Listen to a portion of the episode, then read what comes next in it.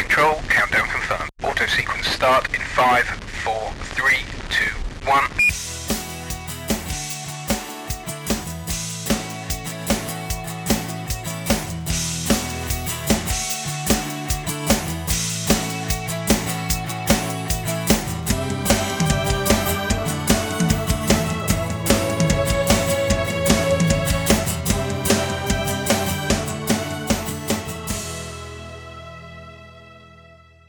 Welcome to the Everyday Manager podcast series. Uh, my name's Steve Steel, your host. We have a really, really exciting uh, interview for you today, and uh, we'll be talking about uh, owning your own business.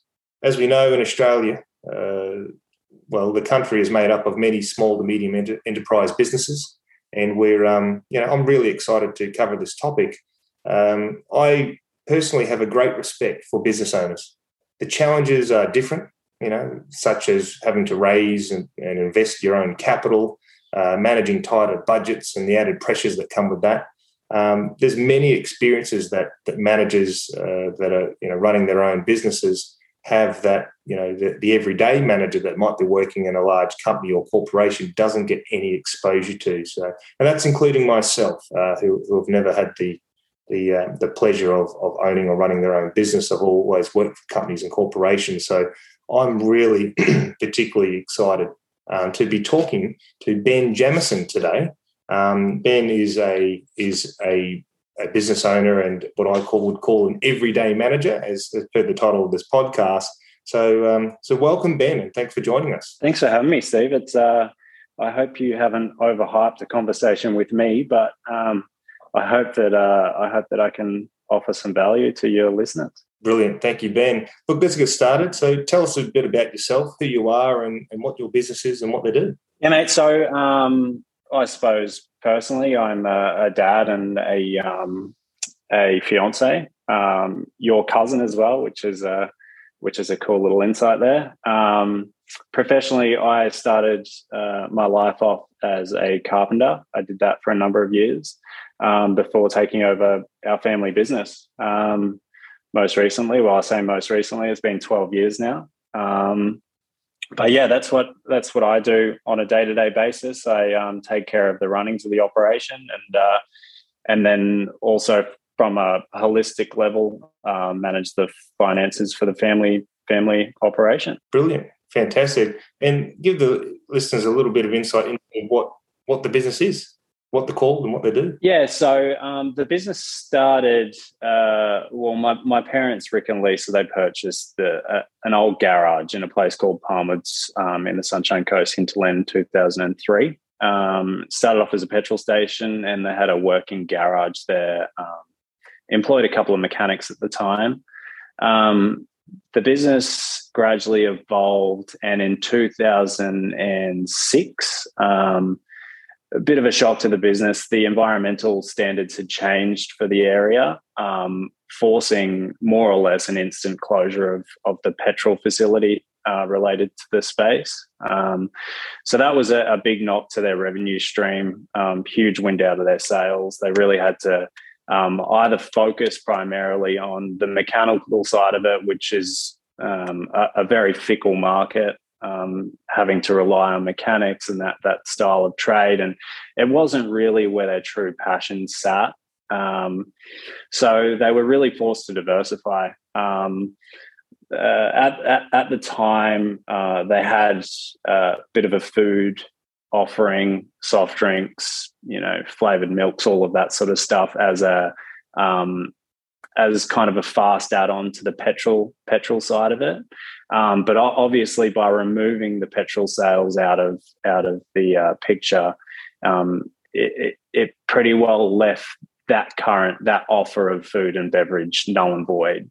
Um, so they had to they they decided to pivot into uh, opening up a video store. Um, the video store came at the boom of you know DVDs coming out at 2006, and it was it was the height um, so they they changed the space, um, yeah, to be able to cater for that, uh, which worked well for a number of years. Um, it was a successful business for for three or four years until things changed. As everybody knows, um, video streaming came came into the picture. Um, there was drop shipping for DVDs and that sort of stuff, and um, and it just became a deteriorating business model. So um, from there, that that required another shift, um, and the expansion of the food offer uh, was really starting to take hold. So um, that they pushed more and more in that direction, uh, which was which was exciting for for the whole operation. Um, that's that's pretty much our bread and butter now. That's what we rely on. Um, it's it's a pretty large scale um, hospitality venue in the in the scheme of things. We've got um, over 320 seats. Uh, there's over 78 staff at last head count. Um, it's a pretty unique offer. Uh, we're we're very fortunate with uh, the the layout of of uh, not only the building itself, but the layout of the land. It's it's it's um, it's got a very large footprint in Palmwoods, and it always has, just from from the nature of the original mechanical business. Um, so yeah, the the offer out there now, um, well, the building was was built in the early 1900s, so it's kind of just naturally taken on an identity as a uh, a historical place for motorbikes and hot rodding enthusiasts. Um, so that that is, um, I suppose, at the core of it, the essence of the brand. Um, it's called Rick's Garage. Um, so uh, Rick being my dad, obviously, um, and yeah, it's it's our food and beverage offering is is um, pretty much just it's catered to uh, that style of American American dining, um, and we cater to to bike and car enthusiasts um, and everywhere in the middle. You know, we get um, 70, 80 year olds coming through and just and absorbing the memorabilia. Um, they bring in their grandchildren and and love to show them, you know, how they used to make phone calls back in the day or how they used to listen to music. Uh, so it sort of doubles as a museum in that respect. Um, and then our food and beverage offering is, uh, I like to call it Australianized American food. So we use as much local produce as we can. Um, all our uh, fresh um, fruits and vegetables and meats are, are grown as locally as possible. Um, we produce all our own bread rolls on site um, through a bakery that we've just recently opened. Um, and yeah, mate, we're just trying we're trying to evolve that story as much as we can, um, whilst paying uh, respects to uh, where where we've kind of come from. Um, it's been in the family for about twenty years now, so um, there's a lot of story that goes into that amount of time. I think you're right there. The, the, the concept, I, I, think, of it being a story is, is, the endless journey for, for business owners. Um, and, and it's the thing that stood out to me, what you've just covered off there, Ben, is, um, you know, when you're running the operation that you are and, leading that, that business, uh, some of the, the core skill sets required of the leader and manager when running your own business, what I'm picking up there from you is You've got to be agile. You've got to be adaptable. You've got to be willing to diversify and evolve. Um, and I think that uh, stands out to me because um, an everyday manager that works in a corporation or company, yes, they might be managing a business unit, um, but things can be pretty stabilized if you if if you're somebody that's managing and working for a stable company. Um, you won't have to be as adaptable uh, as often as, what it sounds like uh, that the business that you work in has had to be. You don't have to be as you know agile all the time, and you're not having to diversify or evolve as often to in order to to keep that story going. And you know, it sounds like from where the business has come from uh, and to where it is today, you know, going from being a, a petrol station uh, to being um, uh, you know, uh, a large, uh, high quality food and, and beverage outlet and, and restaurant um, it's uh, that's quite the story, and it, I think for me, I sit here and go, "Wow, what's next? what, what, do you evolve into next?" And you mentioned that you started a bakery, so all of a sudden you're into pastries and all those other sorts of sorts of things. So it's uh, it's it's quite the story and quite the journey. Um, that, that you guys have had. One one question which I, I had um, for you here is around you know having to reinvent your service and product, and, and you've covered that off, which is fantastic. Um, how do you have you faced uh, any sort of uh, challenges where you are locally in regards to um, you know competitors in the local market, and you know having to sort of protect your niche? You know you've got a very unique and different uh, business offering, and, uh, and it sounds like a hell of a lot of thought has gone into making sure that you're not the same as all the other uh, sort of uh, food and beverage and hospitality restaurants that are out there.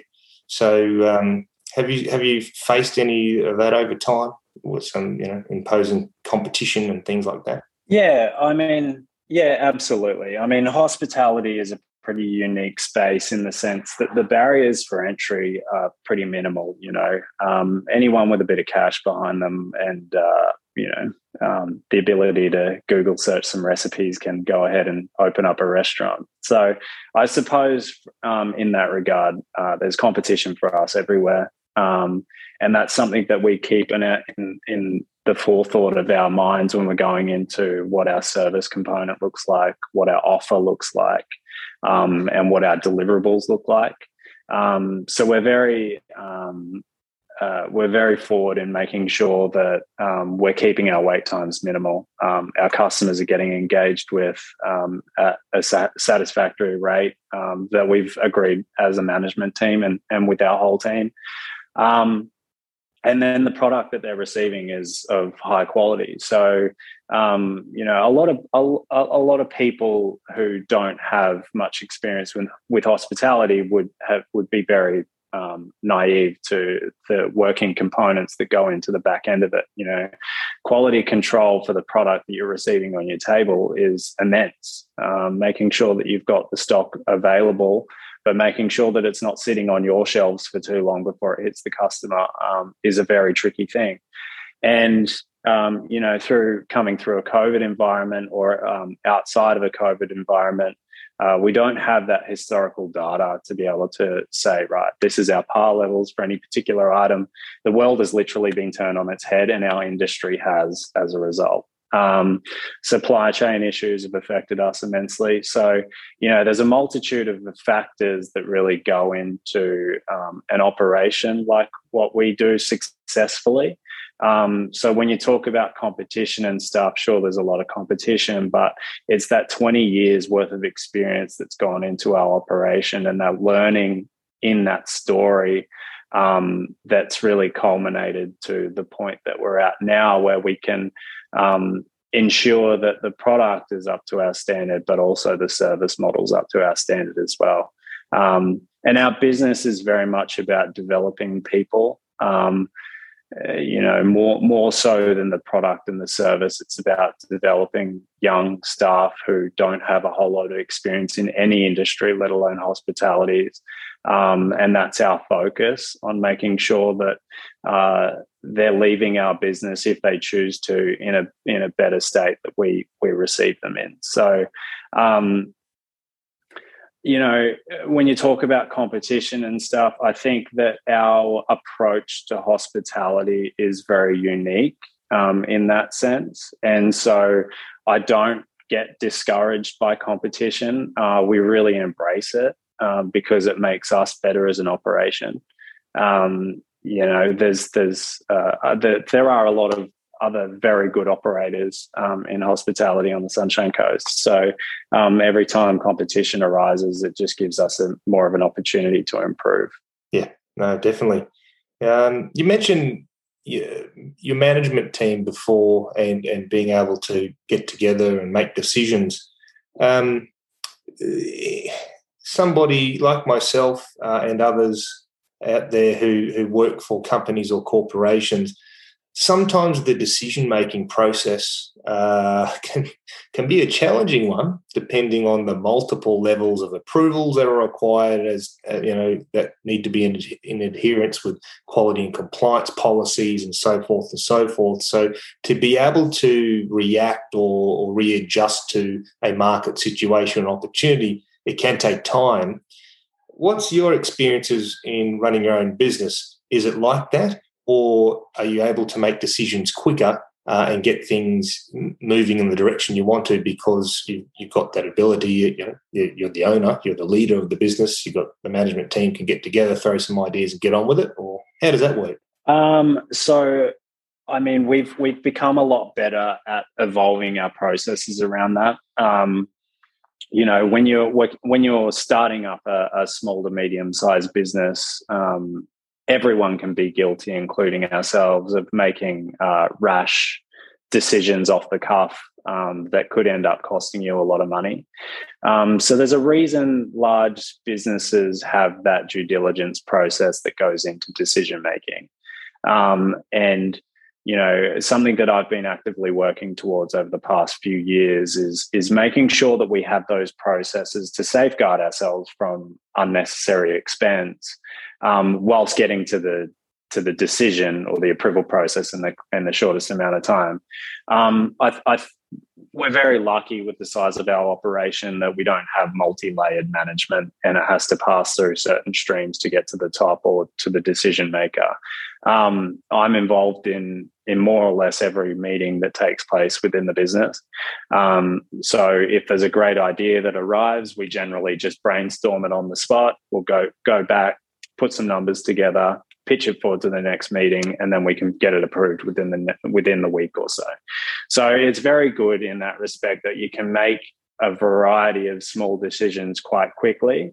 Um, but as I said, that due diligence process is very necessary. Um, because as as you grow and take on more people obviously that comes at an expense and you don't want to be wasting money in any operation um, most most most in, in particular a small to medium sized business i think yeah no you, are totally right there you're, totally right um, no, thanks for that insight uh, yeah uh, uh, there's certainly some a lot of advantages there to from a decision making process. So uh, I'm actually quite jealous uh, uh, to, hear, to, hear, the process that you can go through. It must must be wonderful. Um, what advice do you have for anyone looking to run their own business? Like if you're, you know, whether you're somebody that's never had any uh, experience in doing or, or, management experience, what would you say to that person that might be listening, going, you know what, I want to start my own business or run my own business? Um, uh, yeah, what advice do you have for that person? Yeah, it's a really good question. Um, I think that you you want to be open and honest about the challenges that are involved in running your own business. Um, I suppose you want to ask yourself if you're the person who's going to thrive under the pressure, um, under the relentless pressure that business ownership is going to deliver you um, on a daily, hourly, minute by minute basis. Um, the hours are long, not many of them are rewarded. Um, and once you're in, it's very hard to get out. So, um, if that sounds enticing for you, then jump on board.